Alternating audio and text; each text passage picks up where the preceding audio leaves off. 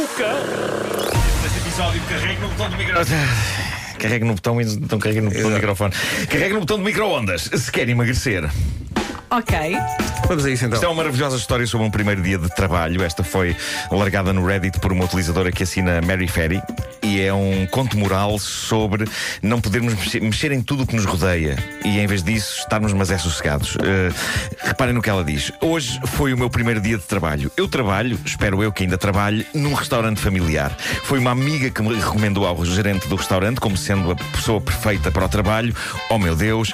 Entro, o responsável apresenta-me todos os passos da rotina de trabalho. A dada altura, leva-me ao balcão principal para nos encontrarmos com outro empregado do restaurante e nisto eles são chamados pelos walkie-talkies para irem até à cozinha. Portanto, fico no balcão principal de entrada à espera, sem nada para fazer.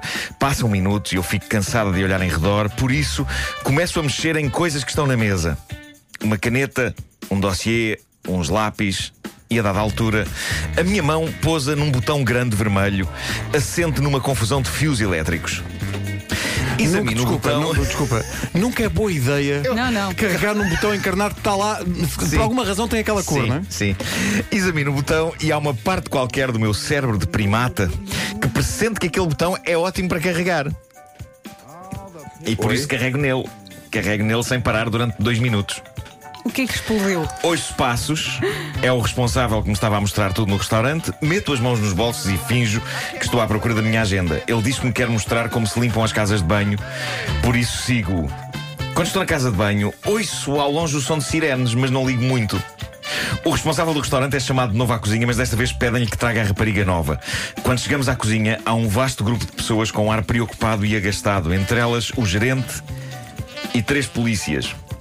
O gerente pergunta-me se eu terei carregado no botão vermelho do balcão principal. O responsável que me está a mostrar tudo diz: Eu ainda não lhe mostrei o botão vermelho. E é então que me mostram o botão vermelho. O botão no qual eu tinha estado a carregar antes. A única coisa que me ocorreu responder foi: Ah, sim, fui eu que carreguei neste botão. Fui. Porquê? O gerente explicou então que, enquanto eu estava nas casas de banho, a polícia cercou o restaurante. Uma quantidade insana de polícias armados pretendiam capturar o criminoso que estava a assaltar o restaurante. De acordo com a polícia, o alarme ligado ao botão vermelho no balcão do restaurante foi acionado 348 vezes seguidas. Ah, bom. Era uma, A era uma emergência. a velocidade- os comentários das pessoas a esta história são ótimos. Há um utilizador chamado Scotty que diz: Como dias carregaste tantas vezes um botão em tão pouco tempo? Isso é um nível de carregamento em botões digno de máquina de jogos dos anos 80. E ela responde: Chama-se ansiedade, meu amigo.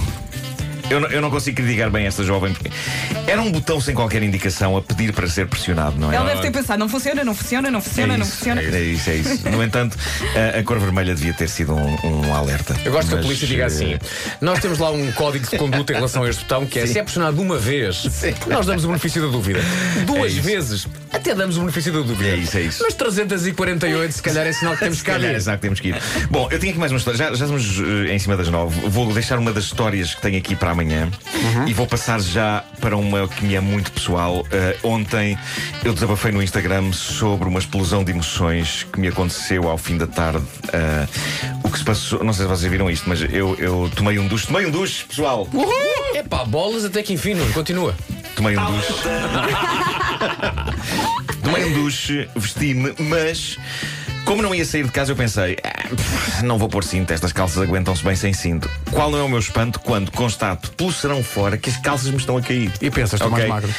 E eu sempre a puxar as calças, mas a cair dramaticamente, sabes? Eu, eu, eu fiz o teste de andar para um corredor fora e as calças iam descendo. Bom, bom, bom, bom. E, eu, e quando cheguei à porta estava em cuecas. Eh, e eu, eu, eu sempre a puxar as calças, eh, o, o que é incómodo, mas ao mesmo tempo era bom, porque eu pensei, caramba, emagreci, finalmente emagreci. Estas calças aguentavam-se sem cinto. Começou a minha caminhada para um Marco mais esbelto. Não Eu- aguento! eu fiquei emocionado, eu fiquei emocionado e pensei em ir ao nosso grupo do WhatsApp anunciar isto e dizer-vos, malta, eh, emagreci. Eh, passei o serão a puxar as calças, feliz, eu senti felicidade, até que a da altura precisei de ir à casa de banho e apercebo-me então que estive este tempo todo com o botão das calças desapertado.